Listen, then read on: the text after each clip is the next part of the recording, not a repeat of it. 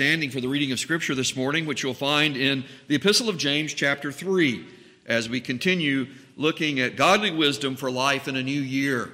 James, chapter 3, let us begin with verse 1. Let us hear and attend to the Word of God. My brethren, let not many of you become teachers, knowing that we shall receive a stricter judgment. We all stumble in many things. If anyone does not stumble in word, he is a perfect man able also to bridle the whole body. You may be seated, and then I want to read the balance of chapter 3, and then we'll uh, continue in our uh, exposition of scriptures here. But let's pick up with James 3, beginning in verse 3. Indeed, we put bits in horses' mouths that they may obey us, and we turn their whole body. Look also at ships. Although they are so large and are driven by fierce winds, they are turned by a very small rudder wherever the pilot desires. Even so, the tongue is a little member and boasts great things. See how great a forest a little fire kindles. And the tongue is a fire, a world of iniquity.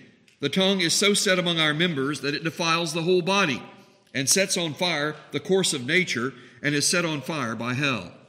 For every kind of beast and bird of reptile and creature of the sea is tamed and has been tamed by mankind. But no man can tame the tongue. It is an unruly evil, full of deadly poison.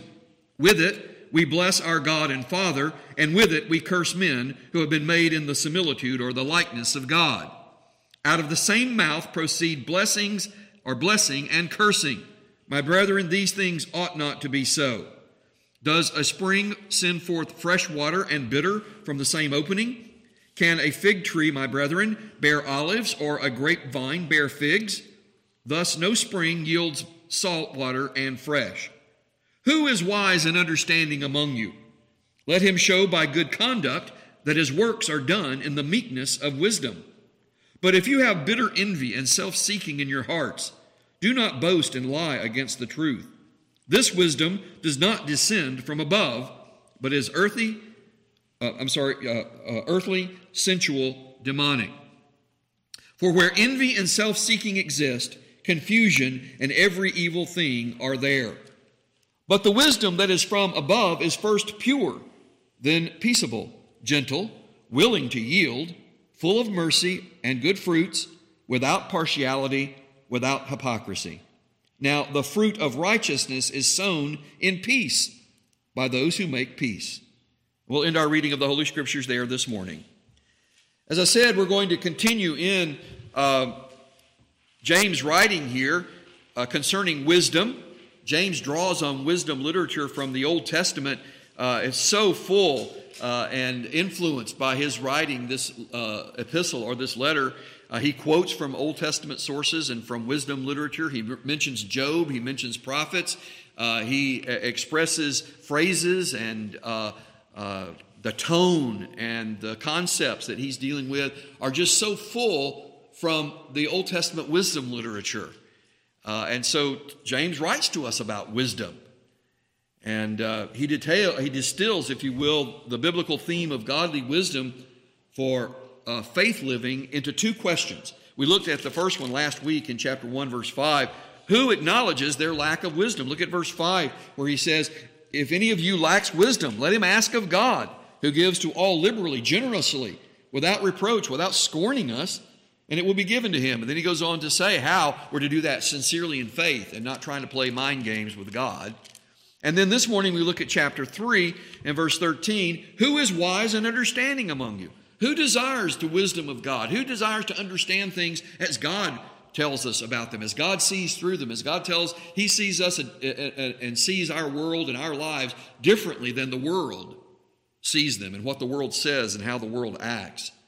Now, you may note, as already mentioned, the backdrop for James' faith exhortations is to New Covenant Christian believers. I want you to understand that. James has been called the most Old Testament of the New Testament writers. But he is writing squarely to those who are Christian believers, himself, I believe, being the, the uh, uh, uh, brother of Jesus, a stepbrother from Joseph and Mary having children after Jesus was born by the virgin birth. So I believe Joseph and Mary had other children, and I believe that James is identified as one of the brothers of Jesus. It was an apostle who followed Jesus, called by Jesus, and served in the church and addressed Christian believers, even those early believers who had come out of Judaism, who recognized that Jesus was indeed the Messiah, the anointed one, the Savior, and became followers of Jesus as the Christ, the anointed one. Many of the first Christian believers were those who came out of Judaism and recognized the new covenant in the fulfillment of Jesus. And I believe James was one of those. And as we see the application that he makes in his writing here, in his letter, he's uh, writing to Christian believers and he talks about our involvement and our relationship to one another within the church. Uh, he uses both the term synagogue and church. It's really wonderful. It's a very interesting study uh, in the, the uh, letter of James. The James backdrop for his exhortation to Christian believers for wisdom is a rich tapestry of Old Testament wisdom books and prophets. And this is epitomized by King Solomon. King Solomon's humility and his prayer for wisdom. It, it's legendary. You know about it. When here, uh, God endued Solomon to be one of the wisest men in the world. It's still a, legend and it's still fantastic. And to know of Solomon's wisdom and how the Lord honored him because Solomon didn't ask for riches or power or uh, vengeance against his enemies or for great uh, uh holdings and wealth. He asked that God would give him wisdom like a child. He confessed and said, Who am I? And, and this temple that God had given his father David the instructions for how to build the temple, and he says, This temple can't contain you. You're the God of the universe. He understood it was representational. Great and powerful wisdom of Solomon. And of course, we know about Solomon's ironic failures. It's a puzzle, it's, a sad reminder to us that our hope is in the Lord and the power of the Lord, that men will always fail us. People always fail. We struggle with sin. James writes about our struggle with sin as Christian believers. So here is Solomon set before us, epitomizing the wise man, the great king. And yet, what King Solomon could not do, King Jesus can do. And that's what James is writing to us about who are in Christ, in faith, and the wisdom that God gives us through His Word. And so we uh, realize that where did, the, where did the wisdom of Solomon come from? The source and the cause of King Solomon's wisdom was from above, it was given from God. And that, of course, is what James is saying here as we looked last week in verses uh, 5 through 8 of chapter 1 that godly wisdom comes from above. It is a gift guaranteed by God by his own integrity. God stands behind the promise that he makes that he will give us wisdom. He will give us understanding. He will direct our ways. And I pointed out to you last week that the, the language here is very useful. The grammar of the language here in chapter 1 is that we are to receive the wisdom from God. It is from God, it is sourced in Him, and it is given by Him. He is the cause of that wisdom. But He tells us that it must be by continual prayer and sincere faith. That's the, the force of the grammar that's used there in chapter 1 when James says, if we lack wisdom, we ask of God, that we keep on asking. We continually pray. It's not a one time thing. And I think I mentioned to you last week that maybe there's a caution for us in the life of Solomon about that. Did Solomon come to the point where he stopped continually, regularly, every day asking the Lord? And he was led astray in sin and by his own sinfulness and his own flesh and desires and the wisdom of the world. And there are many examples there that really uh, connect with the warnings that come from wisdom literature and from what James writes to us here. We must continue asking. We must continue seeking the Lord. We must continue cultivating a sincere faith, not being double minded, not doubting. Uh, I told you that that word double minded means a, a, double puffer, and that there's actually uh, a disorder that they've now identified as hyperventilation anxiety disorder. I just call it throwing a fit.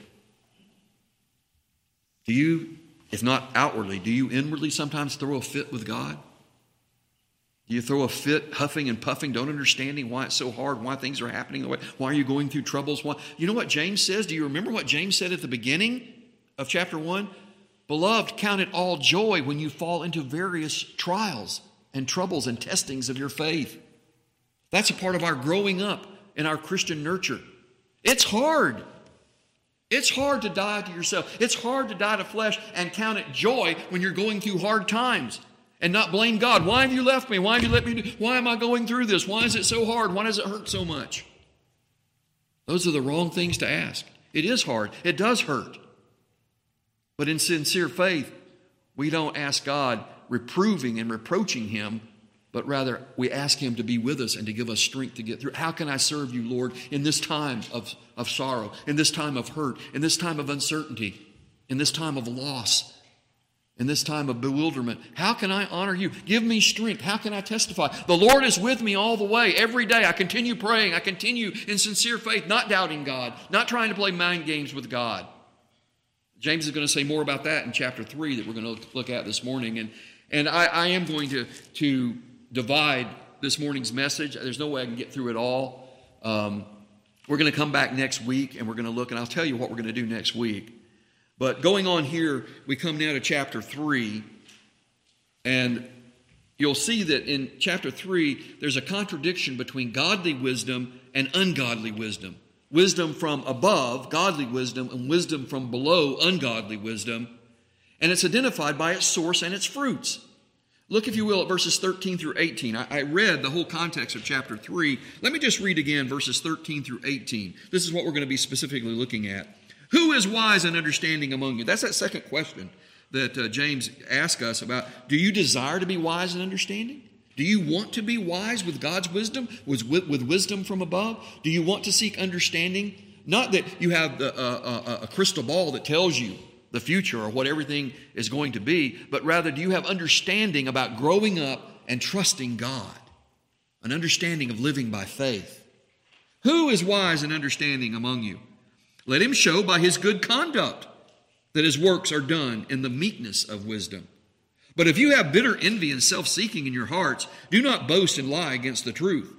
This wisdom does not descend from above, it is earthly, sensual, demonic.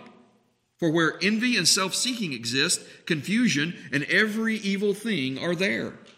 But the wisdom that is from above is first pure, then peaceable, gentle, willing to yield, full of mercy, full of good fruits without partiality, without hypocrisy.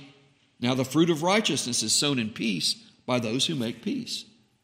A powerful exhortation that we have from uh, James. James is not only warning us against false wisdom and wisdom from below and how it manifests itself in such a, an ugly way, which we'll talk about, but he's also encouraging us to wisdom which is from above. So make no mistake about it. Godly wisdom is more than just information. It's not just getting more information. And I think that's a real challenge to us because we live at a time when there is so much information available to us at our fingertips through social media, through electronic means. Uh, we, we just constantly have this at our fingertips immediate information. Now, whether it's valid information or, or useful information, or authentic information, is a whole other question. But we're used to that. That's not what James is talking about here. It's not just more information, it's not immediate information, it's not some kind of secret information system. People try to, to look into the Bible and come up with all kinds of secret codes. They want the, the secret to life.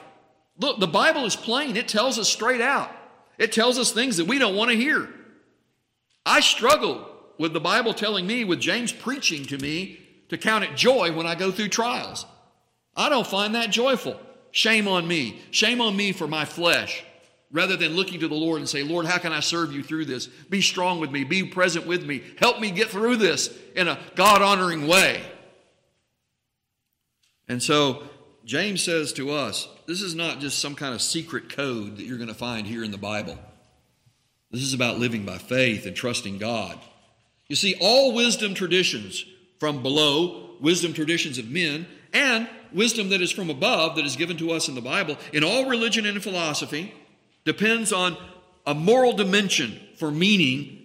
And that moral dimension connects thought and behaviors, not just our getting information, but it's how that information informs and directs us in the way that we live. And you can see that very evident in what James is saying here. It's about the way we live, it's what we do with the wisdom from God. That it's true and sincere wisdom that changes the way that we live. We don't live, we don't think, we don't talk, like the world. And it's about accountability. So we either submit in, in sincere faith to accountability to God, knowing that God sees us through and through. Nothing can be hidden from Him. Or people try to play games with God, they try to escape accountability. We call that in the broader uh, discussion ethical dilemmas. Many of the social issues that you see being plied day in and day out through social media are really ethical dilemmas, aren't they? Now, the question is are we going to address those ethical dilemmas by the Word of God and the wisdom of God or by the world? Who are we listening to? And it's not always easy. There are conflicted voices and there are challenges to us. But certainly, Scripture gives us a baseline. James gives us a start here. Now, I think it's interesting to point out that in chapters 1 and 2 of James, James challenges Christian believers about faith and life by the use of paradoxes, those things that seem to be contradictory. Uh, it's contradictory to the, way, the world's way of thinking and acting. And I, I've mentioned one over and over to you this morning. Beloved, count it all joy when you fall into various trials that test your faith in life. That, that seems like a contradiction. How can you be joyful when you're going through a hard time? How can you count it joy when God is testing your patience and proving your faith and revealing to you that He'll never leave you or forsake you, though it is hard and though it hurts and though it may cost you in worldly terms? To honor and to love the Lord, you may lose reputation, you may lose friends. To honor and serve and love the Lord, you may lose a promotion. If you don't go along with uh, crooked and dishonest stuff at work or in school, if you don't simply go along with the party line of social acceptability uh, of sin. Well, it's okay for people to do this or to live this way, or come on and be with us because we all just love one another. But you don't love God when you do those things, as the Bible says so. So you see, it may cost us. And that's uncomfortable and that hurts, isn't it?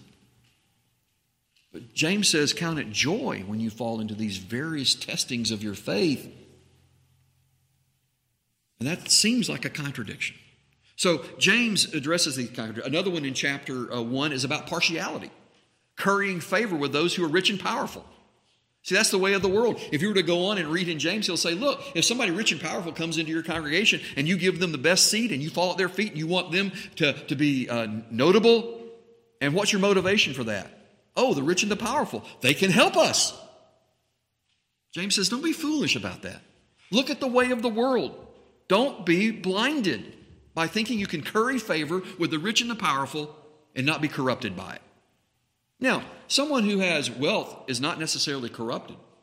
Wealth doesn't corrupt you, sin corrupts you. But many people are corrupted by the desire for wealth. Christian believers are tested and tempted Many Christian believers think if they just had more wealth, they would be a better Christian. Having more wealth will not make you a better Christian. There's actually warning against that very thing. James, if you want to read the book of James, I've been encouraging you to read the book of James. James says, Don't desire to be wealthy. There are many trials and tests and dangers and pitfalls that come to the wealthy. Can you be content with the wealth of God's love?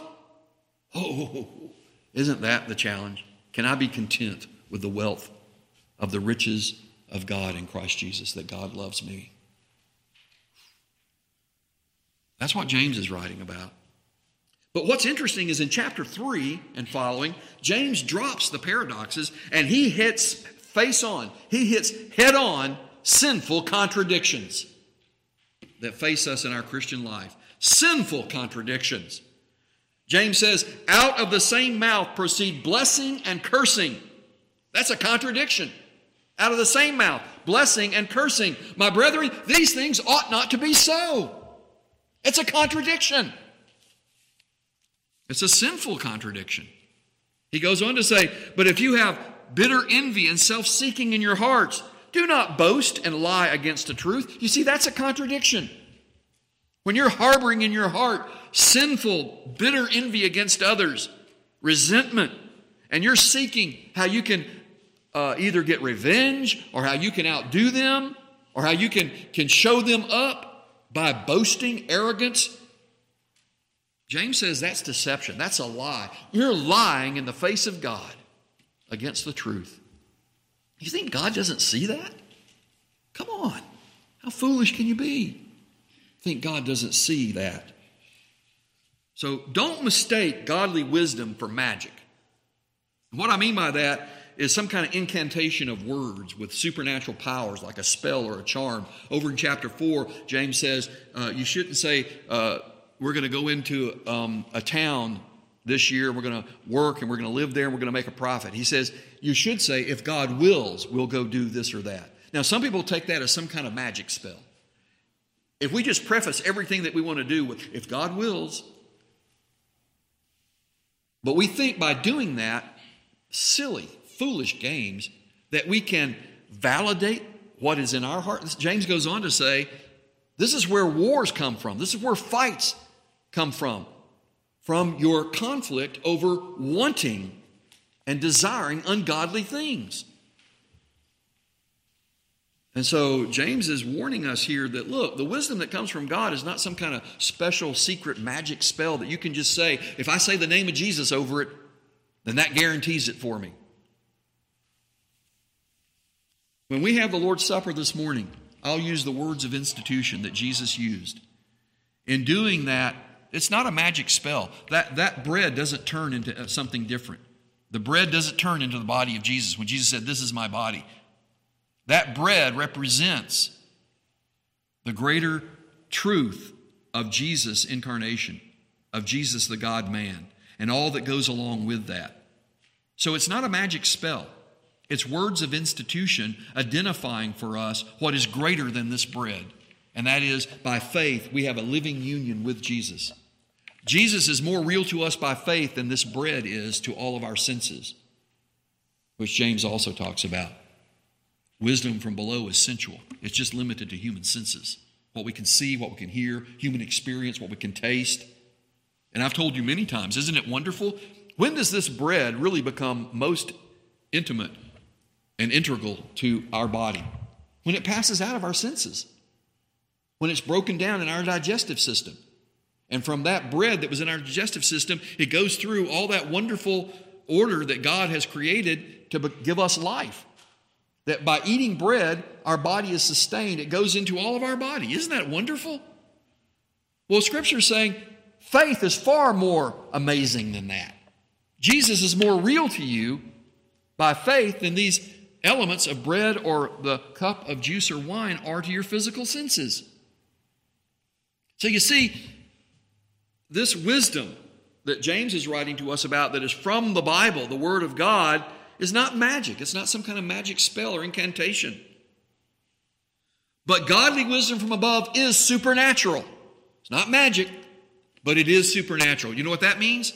It doesn't come by natural means. You don't have it by your natural intellect.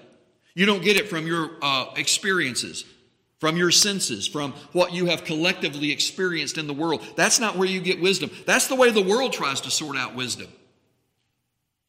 But godly wisdom is from above. It is indeed supernatural. It is a gift from God. It is not of natural means or order. So, for the Christian believer, wisdom from above is revealed by the Word of God. That's why we say this is the Word of God, it's not the Word of men. That's where we start. That God has revealed His Word to us. He tells us what is wise, He tells us what is godly, He tells us what is approved, He tells us what is disapproved. I told you long ago I've tried to make this association in my own mind of not using so much the terms good or bad. Now, those terms are used in Scripture. But before I use the term good or bad, I've tried to, to go back a step and think godly or ungodly. And how do I know what's godly or ungodly? I know from Scripture. Scripture is not an encyclopedia. I can't just uh, look for my particular uh, article or my particular uh, alphabetical listing of what I want to deal with is this sin. Let's look up under the letter whatever. That's not the way the Bible works. The Bible's not encyclopedic in that way, but the Bible is universal in its truth. It's timeless theological truth, timeless truth about God, about godly wisdom that is supernatural, that comes from Him, that isn't gained by the ways of the world or the flesh or the devil. James says that specifically.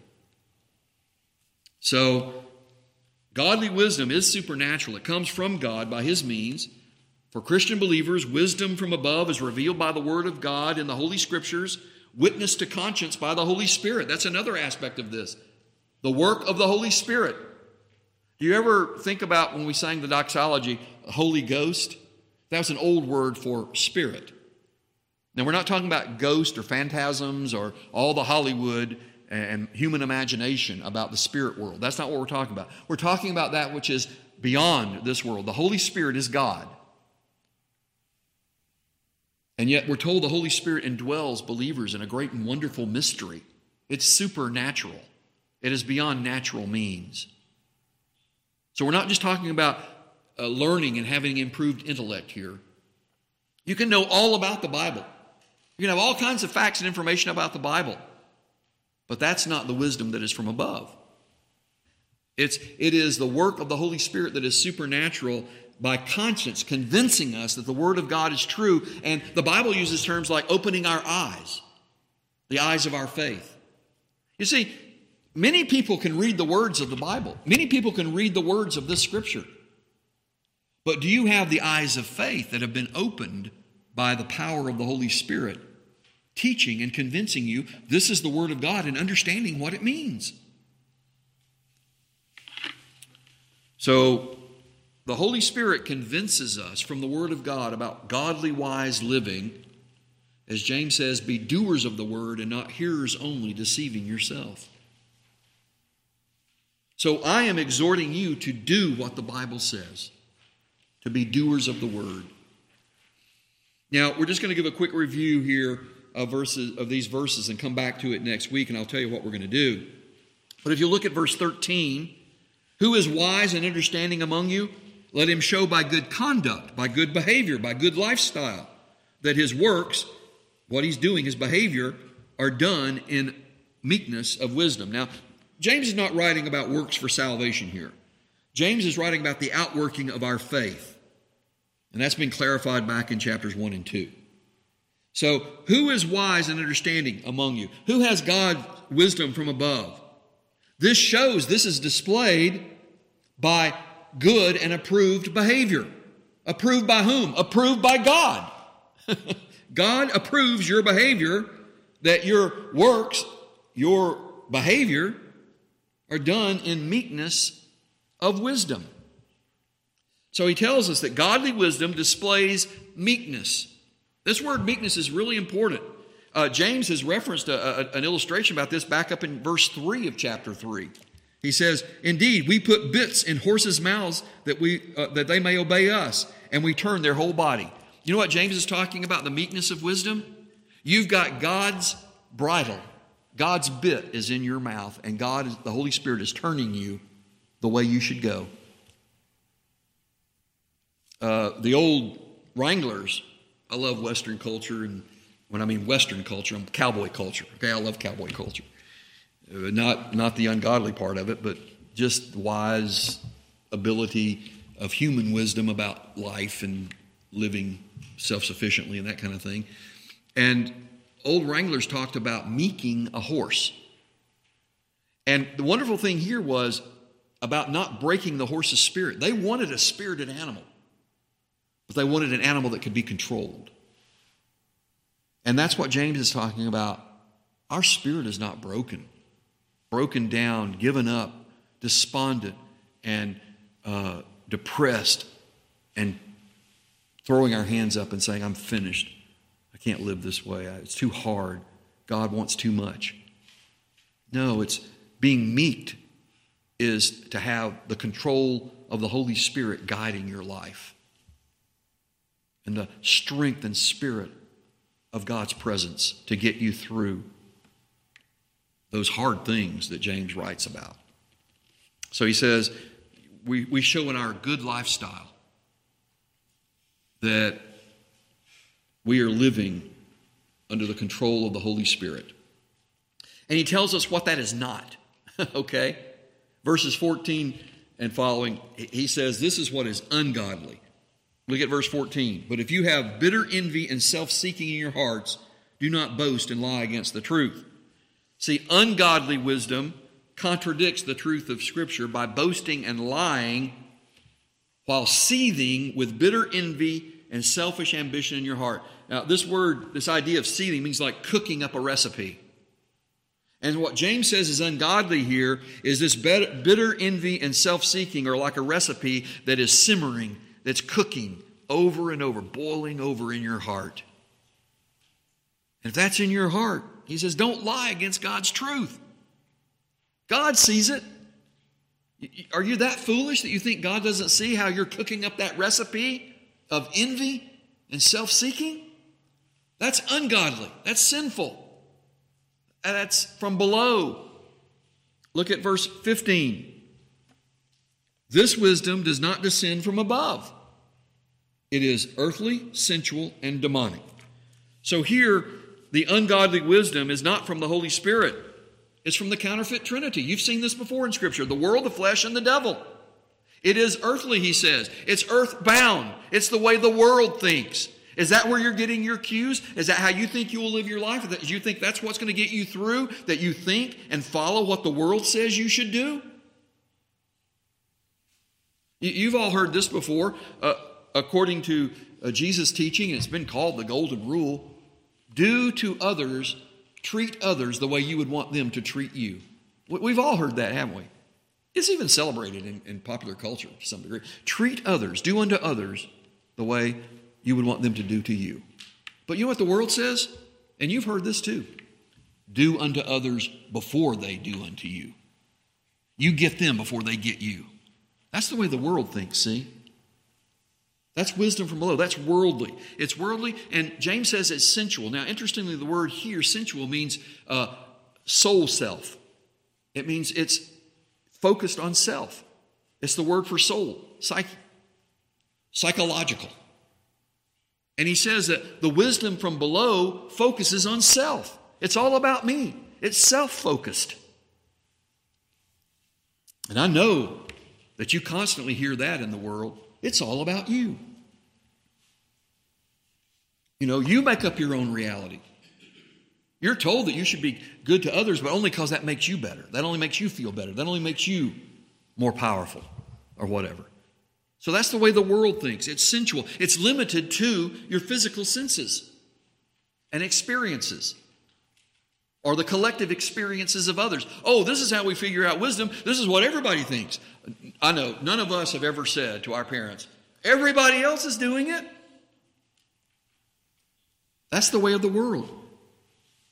Of what the world learns by their physical senses and intellect and experience collectively telling you, oh, everybody accepts this. If you don't accept this, you're mean.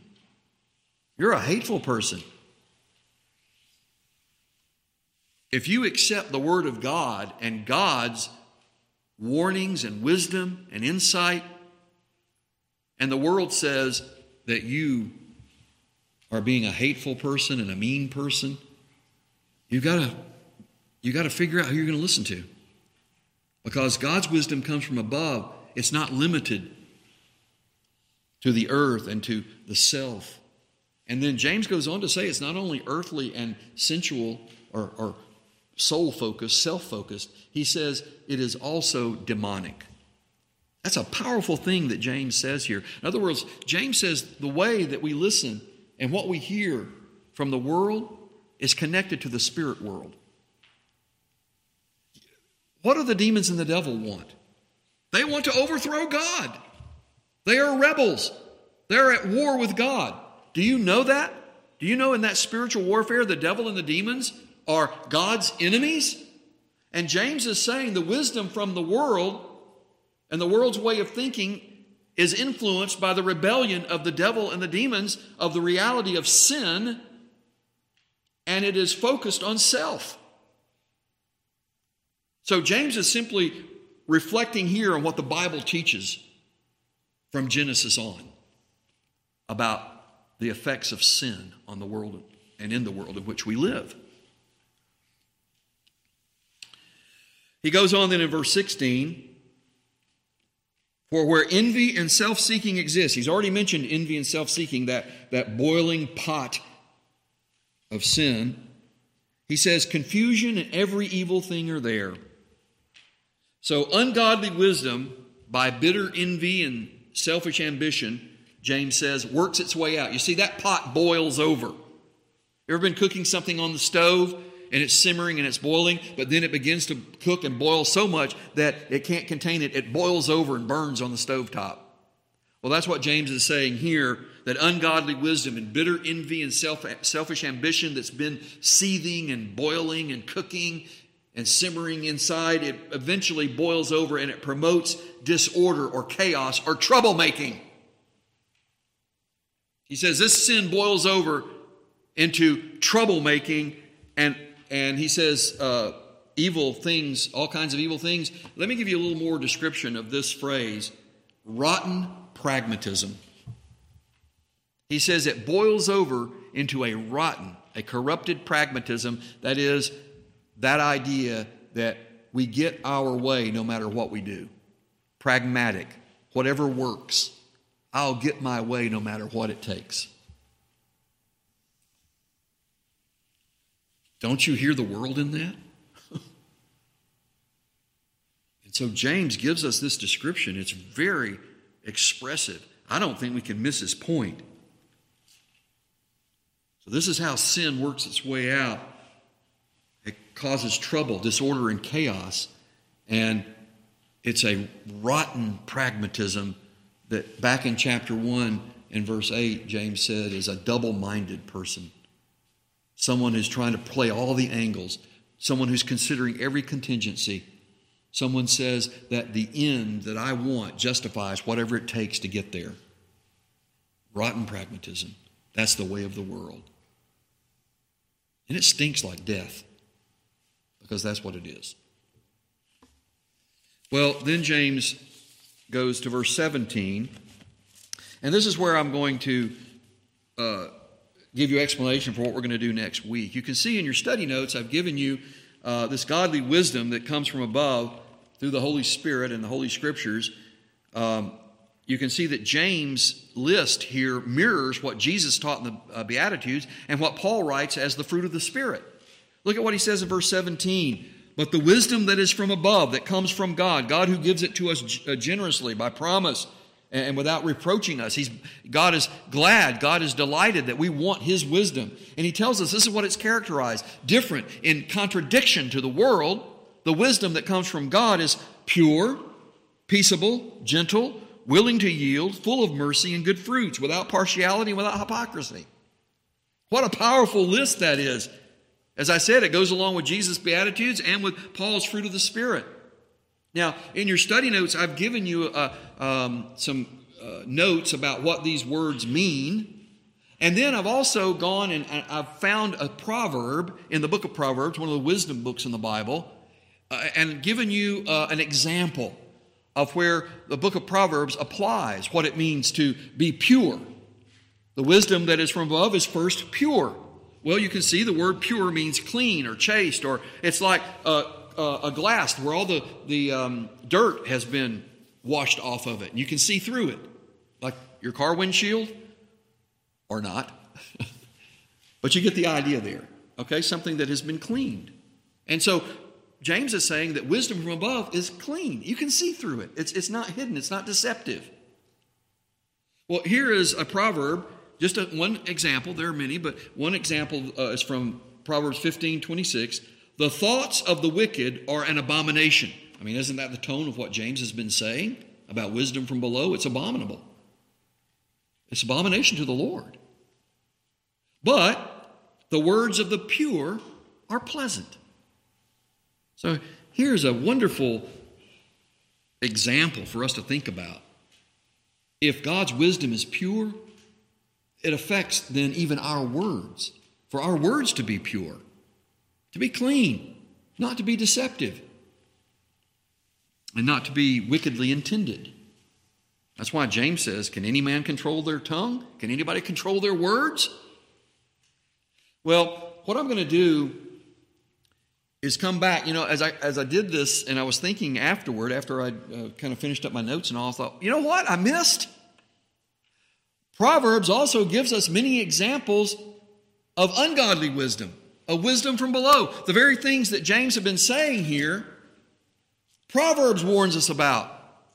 And so next week, I'm going to go back and I'm going to give you some examples of ungodly wisdom from below that we're warned about in the book of Proverbs, along with the Proverbs that example to us what wisdom from above is that's pure and peaceable and gentle and so forth. The ones, the notes that I have here, you can look at those notes. I, I would encourage you to read the book of James.